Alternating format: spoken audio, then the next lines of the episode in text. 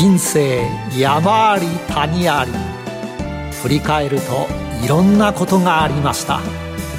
あの経験がなければあの人との出会いがなければ今の私はありません。それでは物語の始まり始まり。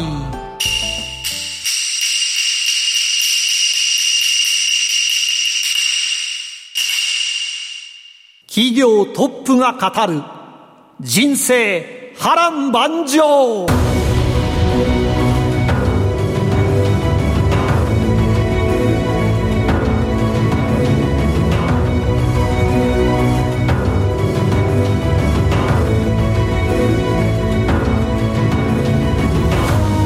この番組は企業トップをお招きしその波乱万丈な人生にスポットライトを当てるヒューマンインタビュー番組です。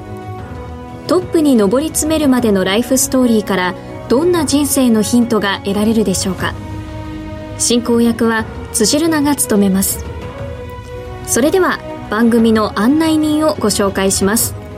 財産ネット企業調査部長藤本信之さんです。毎度相場の福の神こと藤本でございます。今日のヒューマン意外な話聞けますよ。意外な話。非常にですね有名なお店をやってられるんですけど、ええ、実は一番最初はですね全然違ったところからスタートされたという話聞けると思いますので。今日のヒューマンにもぜひご期待ください。企業トップが語る人生波乱万丈。この番組はヒューマンホールディングスの提供でお送りしますあらゆる人の自己確立をサポートするヒューマンホールディングス。証券コード2415ジャスダック上場ヒューマンホールディングスは、教育事業を中心にその人材育成のノウハウを活かし、人材、介護、保育、IT など数多くの事業を展開。国内から海外までグループのシナジーを活かし、社会のニーズに応える。証券コード2415ヒューマンホールディングスです。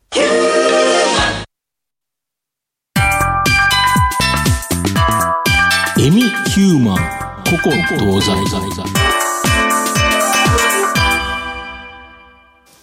それでは今日のヒューマンをご紹介します第15回のゲストは証券コード6082東証一部ライドオンエクスプレスホールディングス代表取締役社長、エミアキラさんです。よろしくお願いします。よろしくお願いします。エミです。それでは藤本さん、会社の紹介をお願いします。はい。えー、ライドオンエクスプレスホールディングスは、東京都港区三谷本社があるですね、圧倒的な業界トップシェアを持つ宅配寿司、銀の皿、こちらをですね、運営する企業という形になります。また、この銀の皿を複合化ブランドとして、宅配御膳、鎌虎や、えー、宅配寿司の寿司上等、こちらを展開しています。また、提携レストランの宅配代行ブランドとして、ファインダイン、こちらもですね、展開しています。まあ、最大の強みは、全国の宅配拠点、デリバリーのネットワークという形になります。自宅までのラストワンマイル、これをですね、実現できている企業という形になります。また、えー、ZMP と共同でですね、宅配ロボットを使った無人配送の実証実験に着手するなど、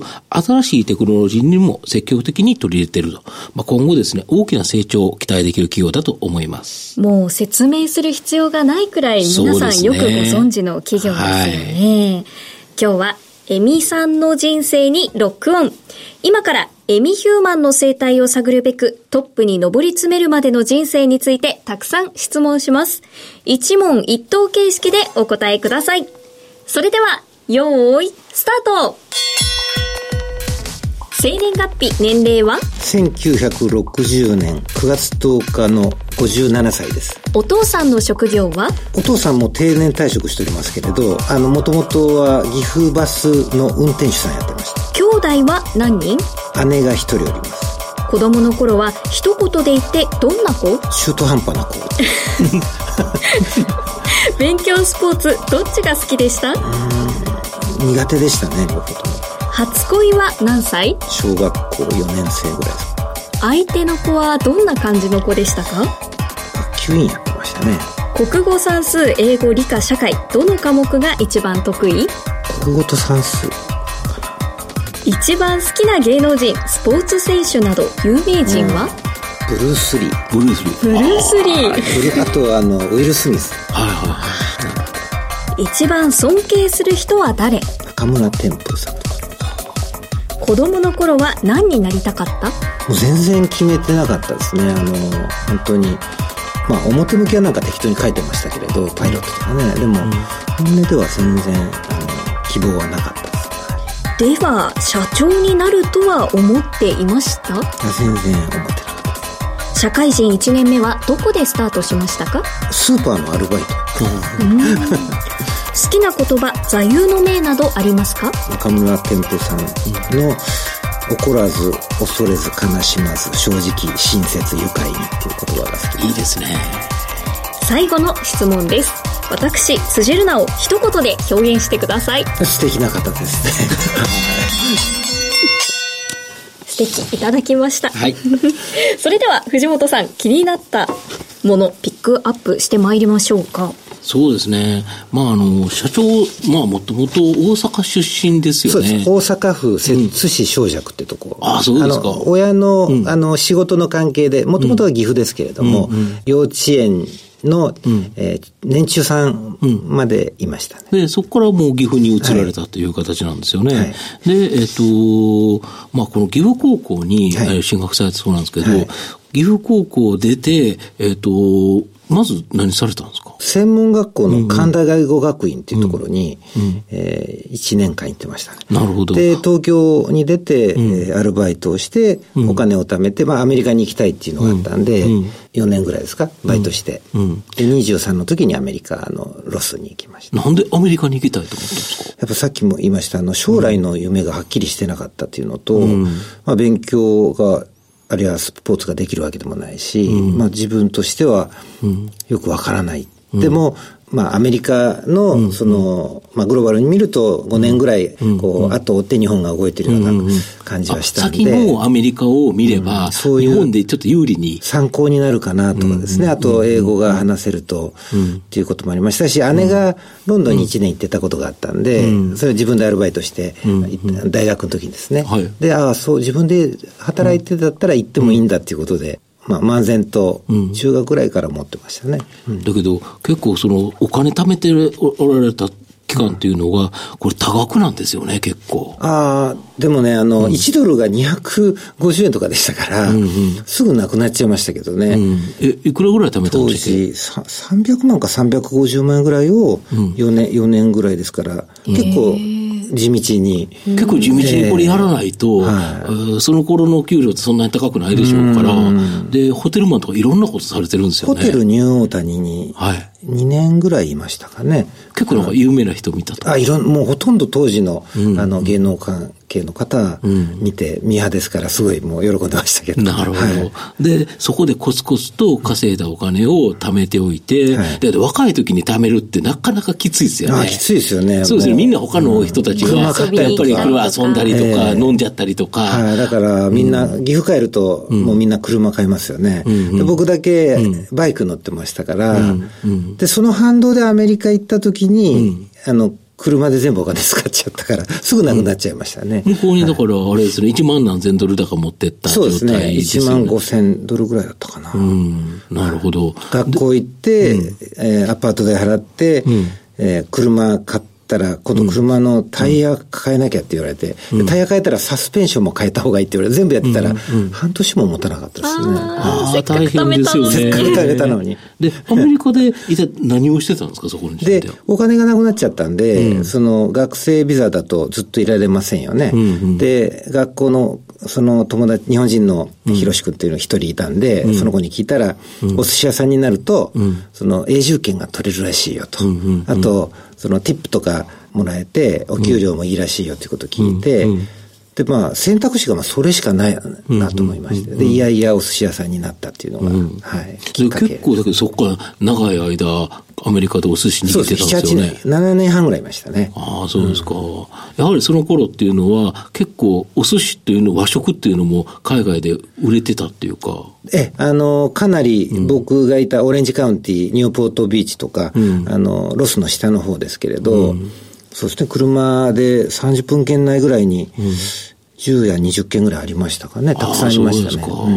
うんただ、中華料理店が10あると、日本食は1しかないって言われてましたから、当時は。まだ、今の方がだいぶ増えてるとは思いますけどね。なるほど。で、このアメリカから帰ってきてですね、あの、岐阜のバーで知り合った仲間たちと、まあ、今の会社の前身を作られた、サンドイッチ店を開かれたっていうことなんです帰ってきたのが30になってましたから、うん。その、勉強できない、うん、えー、根性ないみたいな。で、お金もなかったですし、うん、えー、まあみんな就職して、30だと中間管理職になってますよ、ね、課長さんぐらいになったかどうかぐらいですよね。まあ皆さんいい大学出ていい就職されてたんで、うん、だから、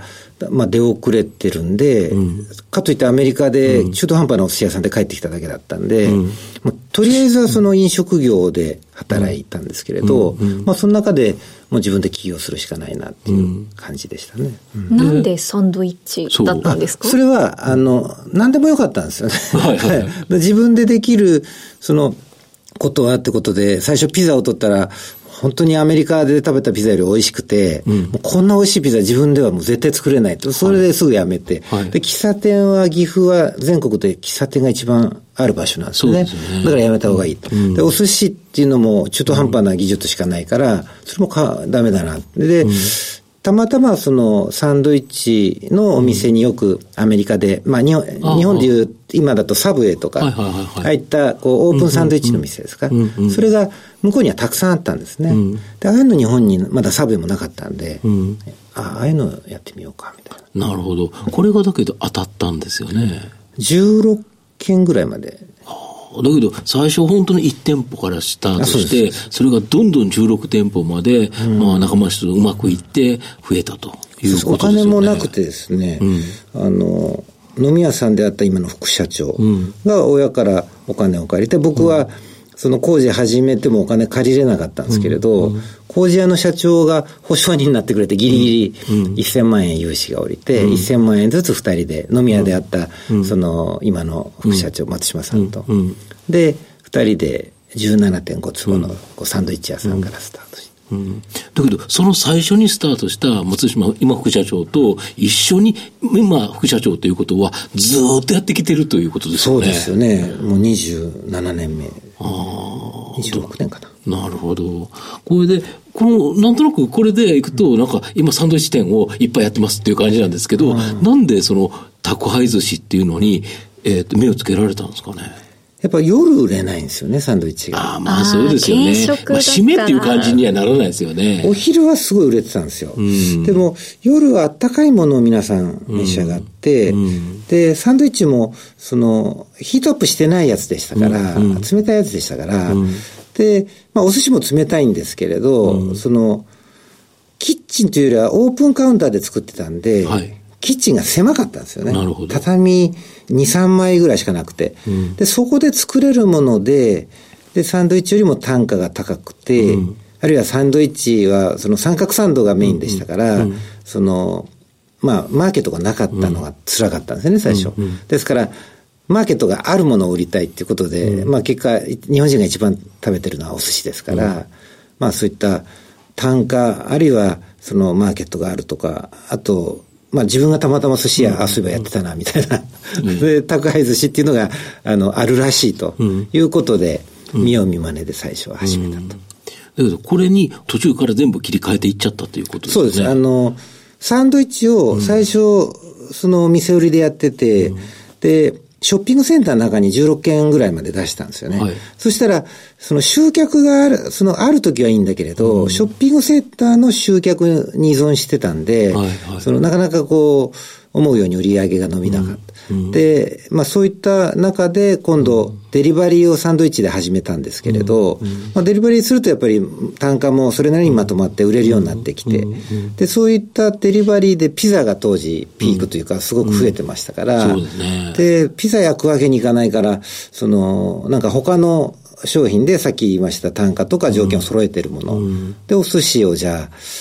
やってみようと言っても、まあ、やり方何も分かんなかったんで、うん、あのいろいろとこうまあ、クール、あの、いろんな方に教えてもらってですね。はい。で、えっ、ー、と、今、本当にですね、御社のあの、銀の皿っていうのは、もう誰も知らない人がいないような、あの、ブランドだと思うんですけど、この素敵なお名前っていうのは、なんであのお名前になったこれ、意外といい加減でして、うん、あの、最初、身近な、その寿司えもんっていう、はい、あの、ドラえもんっぽくて、なんか身近な感じするじゃないですか。寿司えもんっていう名前でやってたんですよ。あ、最初寿司えもんだったんですか、はい、そしたら、あの、はい、テイクアウトの寿司えもんっていうお店ができて、近くに。はい。はい、で、商標権を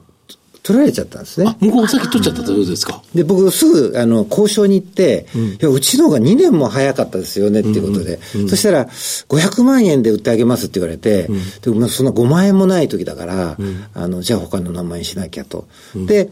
もうお店が10件ぐらい出てたんですよね。はい、寿司屋の名前で。はいはい。困ったなと思って、うん、で、徳川とかいろいろ考えたんですけど、うん、全部商標権取られてて、はい、まあ、軒並み一辺倒の名前は通らないと。で、近くに、金の皿っていう、焼肉お寿司食べ放題のロードサイド店が、あの、2軒ぐらい近くにあって、はい、で、その前通った時に、その金を銀にしちゃえばいいかな、みたいな。そんなところから来てるんですか？はい。あの、本当はね、うん、その、いろいろ、まあ書いてありますけどね、うん、あの、こうこうこういう意味でって、うん、本当はきっかけはその、金の皿さんの前を通った時に、もう何考えても所有権が取れなくて、で、そこでインスパイアしたというか、まあ、あの、ちょっと真似ちゃったみたいな。はい。だけどやっぱり素敵な名前ですよね。その時はみんな、あの、すごい反対するんですよ。その、銀の皿って言うとなんか養殖みたいだとかですね。いろいろ、もうそれ以上考えるのが大変だと思って、もうマクドナルドとかだって、マックマックって、あの、時間が経てば慣れてくるんだから、銀の皿も銀皿銀皿とかななるから大丈夫やだよって言ったら、まあなんとかなりましたけど。はい。そんな秘話があったんですね。そうですね。で、御社がその大きくなっていくところでは、エミ社長もですね、怒らない経営、はい、これによってですね、まあ、大きな成長を遂げたんじゃないかと思うんですけど、この起こらない経営っていうのは、どういう経営なんですか？うん、僕はあの、若い時、ブルース・リーが好きだったりとか、うん、やっぱあの、格闘技が、あの、大好きで、はい。で、まあ、幼少の時に腕立て伏せもできなくて、うん、逆上がりもクラスで一番一人だけできずに、うん、その、なんですかね、ストレスというか、うん、劣等感があったから、空手を始めたんですよね。はいはい、で、そういう格闘技が好きになって、まあ若い時ってみんなそうだと思いますけど、うん、やっぱりこう人に勝つとかね、うん、俺が俺がっていう気持ちが強いじゃないですか。うん、で、そういった気持ちが強い中で起業しちゃったもんですから、なかなかうまくいかずに、で、やっぱ組織を作ってこうみんなでこうベクトルを合わせていかなきゃいけないわけですけれど、まああと自分のその人に使われてずっと来ましたから、自分でお店をオープンした時はやっぱり自分の言ったことを聞いてもらわなきゃみたいな気持ちが強かったっていうのはありましたよね。はい、で、まあ、要はうまくいかなかったと、最初の頃。うん、で、いろいろ試行錯誤して、まあ、いろんな本読んだりして、うん、やっぱり、その、考え方変えなきゃいけないなと。うん、まあ、考え方を変えるというよりは、その考える、その基準を変えなきゃいけないんじゃないか。はい、だから、その、怒るっていう、まあ、人間って怒るか、普通にしてるか笑うかしかないわけですから、その、まあ、怒りという感情というものが、本当に必要なのかどうか、うん、いわゆる、でも若いもんだから、怒らないことから逃げようとしてるんじゃないかとか、こう、そういう迷う時期はありましたよね。でも、怒りたくないし、その、怒られたくもないし、えー、そういう中でどうしてったらいいかなっていう、まあ、きっかけがやっぱ、1年、2年経った頃から、起業してからありましたね。やっぱりあの、僕が、その、考えたというよりは、うん、そのいろんな、まあ、情報というか本本とかですね、うん、ネットでも調べると出てきますけど、うん、その、まあ、やっぱうまくいった大企業、あるいはその世界的に見てもうまくいってるところというのは、やっぱり共通項っていうのはあると思うんですよね。はい。例えば、ま、ホンダと松下で、パナソニックですか、うんうん、松下幸之助さんって人柄全然違いますよね。か、た、や、はい、まあ、あの、学者派だ、かたや、うんうん、あの、芸者を2階から放り投げるような親父みたいな。うん、でも、その、松下もソニーも、あるいは京セラも、みんな共通項があると思うんですね。はいでそれが、うん、その自分で何かを考えて、うん、その仕事に生かすっていうことではもうとても追いつかないっていうのがあったんで、うん、その共通していることを探さなきゃと。うん、で、一番効果的なことは何なんだっていうような問題意識から始まって、うんはい、まあ怒るっていう気持ちが本当にマネジメントする上でいるのかっていうところを考え始めたんですね。うん、で、結論としては、やっぱりよく感謝っていうね、言葉言われますけれど、うん、その、感謝と怒りっていうのは全くその相なれないというか、対極にありますし、やっぱ送るっていうことが必要だという方もいらっしゃれば、あの、必要でないっていう方もいらっしゃると。だから、厳密にはその叱るっていうことは、あの、ちょっと別のこととして、あの、お話ししますと、うん、まあ、感情的な怒りっていうのは、うん、まあ、さっき申し上げた、代を成したような経営者の方たちは、基本的には根本で、あの、否定されてたんじゃないかなと。なるほど。で、御社がこの大きくなった後ですね、上場されようとして、まあ当然上場したわけなんですけど、えー、なんで上場しようと、もともとに思ったんですか？起業した時は、うん、その上場という言葉も知りませんでしたし、うん、やっぱりこう、最初うまくいかなかった、東京に本社を移してからなんとか、そのトンネルの先に光が見えるような感じでしたから、時間とともに変わってきたという感じでしょうか、ね、なるほど。で、上場しようと思って。うん、少しずつその周りが、まあ、あの、提携先の会社さんとか、あるいは提携、僕らと同じ提携先の、まあ、牛角とか、タリーズとか、ああいったところの上場は、まあ、意外と早かったですから、彼らも。で、提携企業も上場のことをアドバイスしてくれたりして、まあ、僕としては、最初は全く、その考える余地もなかっ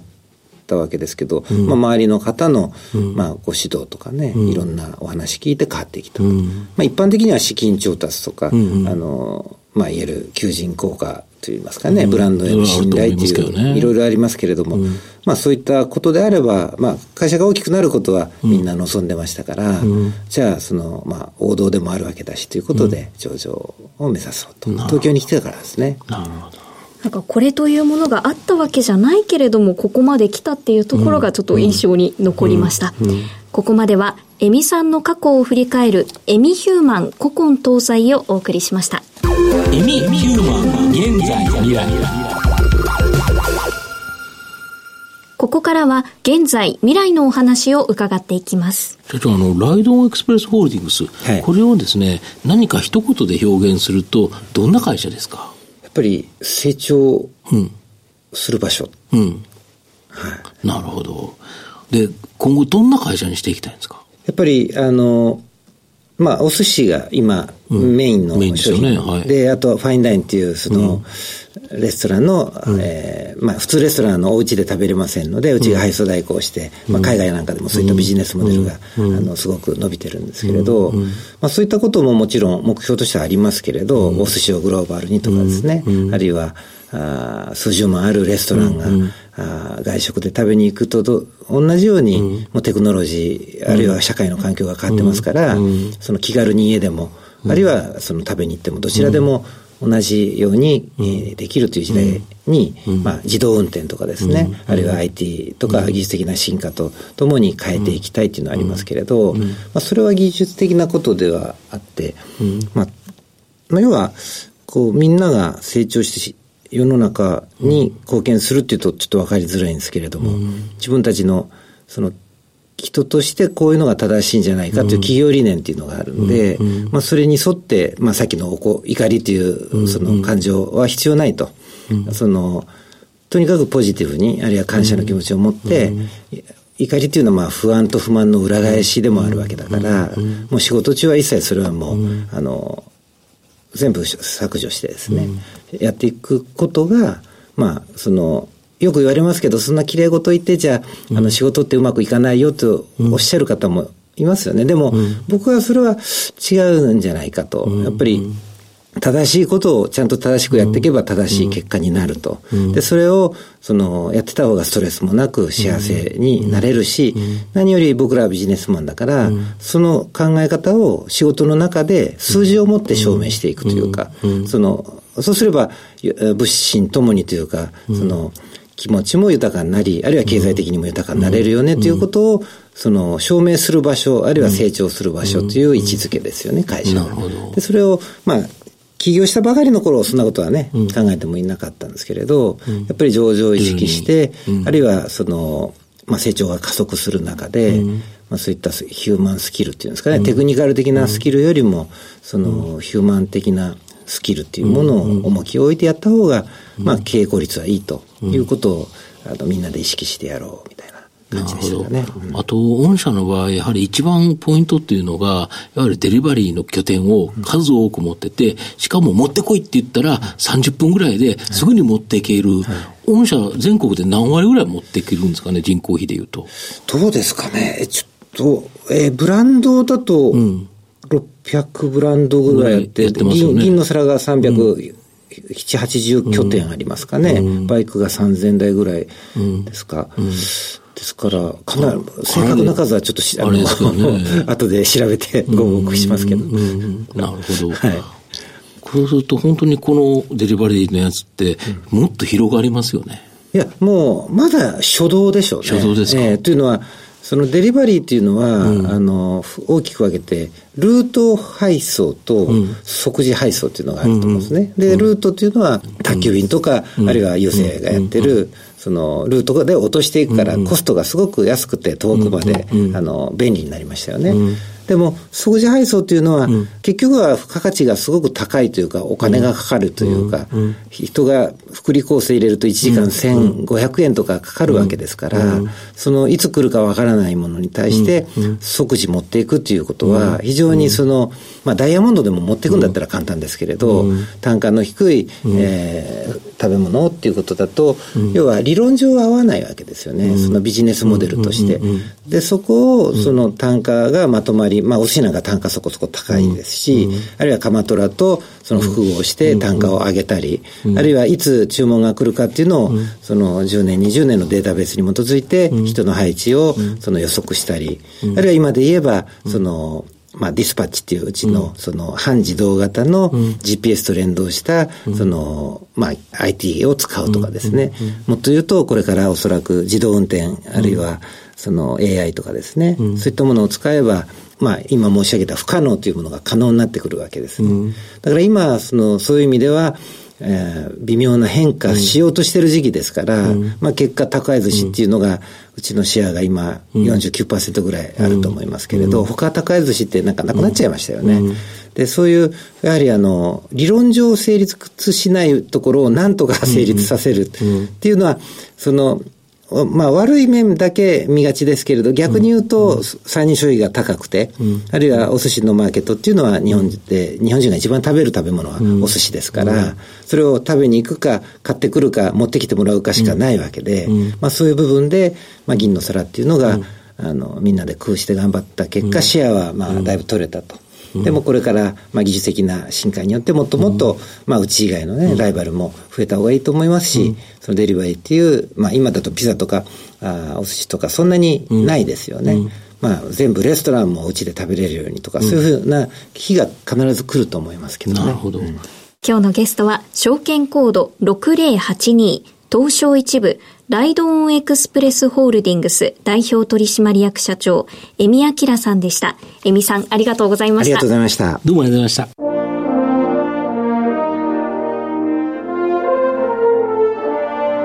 した。さて、お別れのお時間です。ここまでのお相手は、藤本信之と、辻るなでお送りしました。それでは来週のヒューマンにもご期待ください。企業トップが語る人生波乱万丈。この番組はヒューマンホールディングスの提供でお送りしました。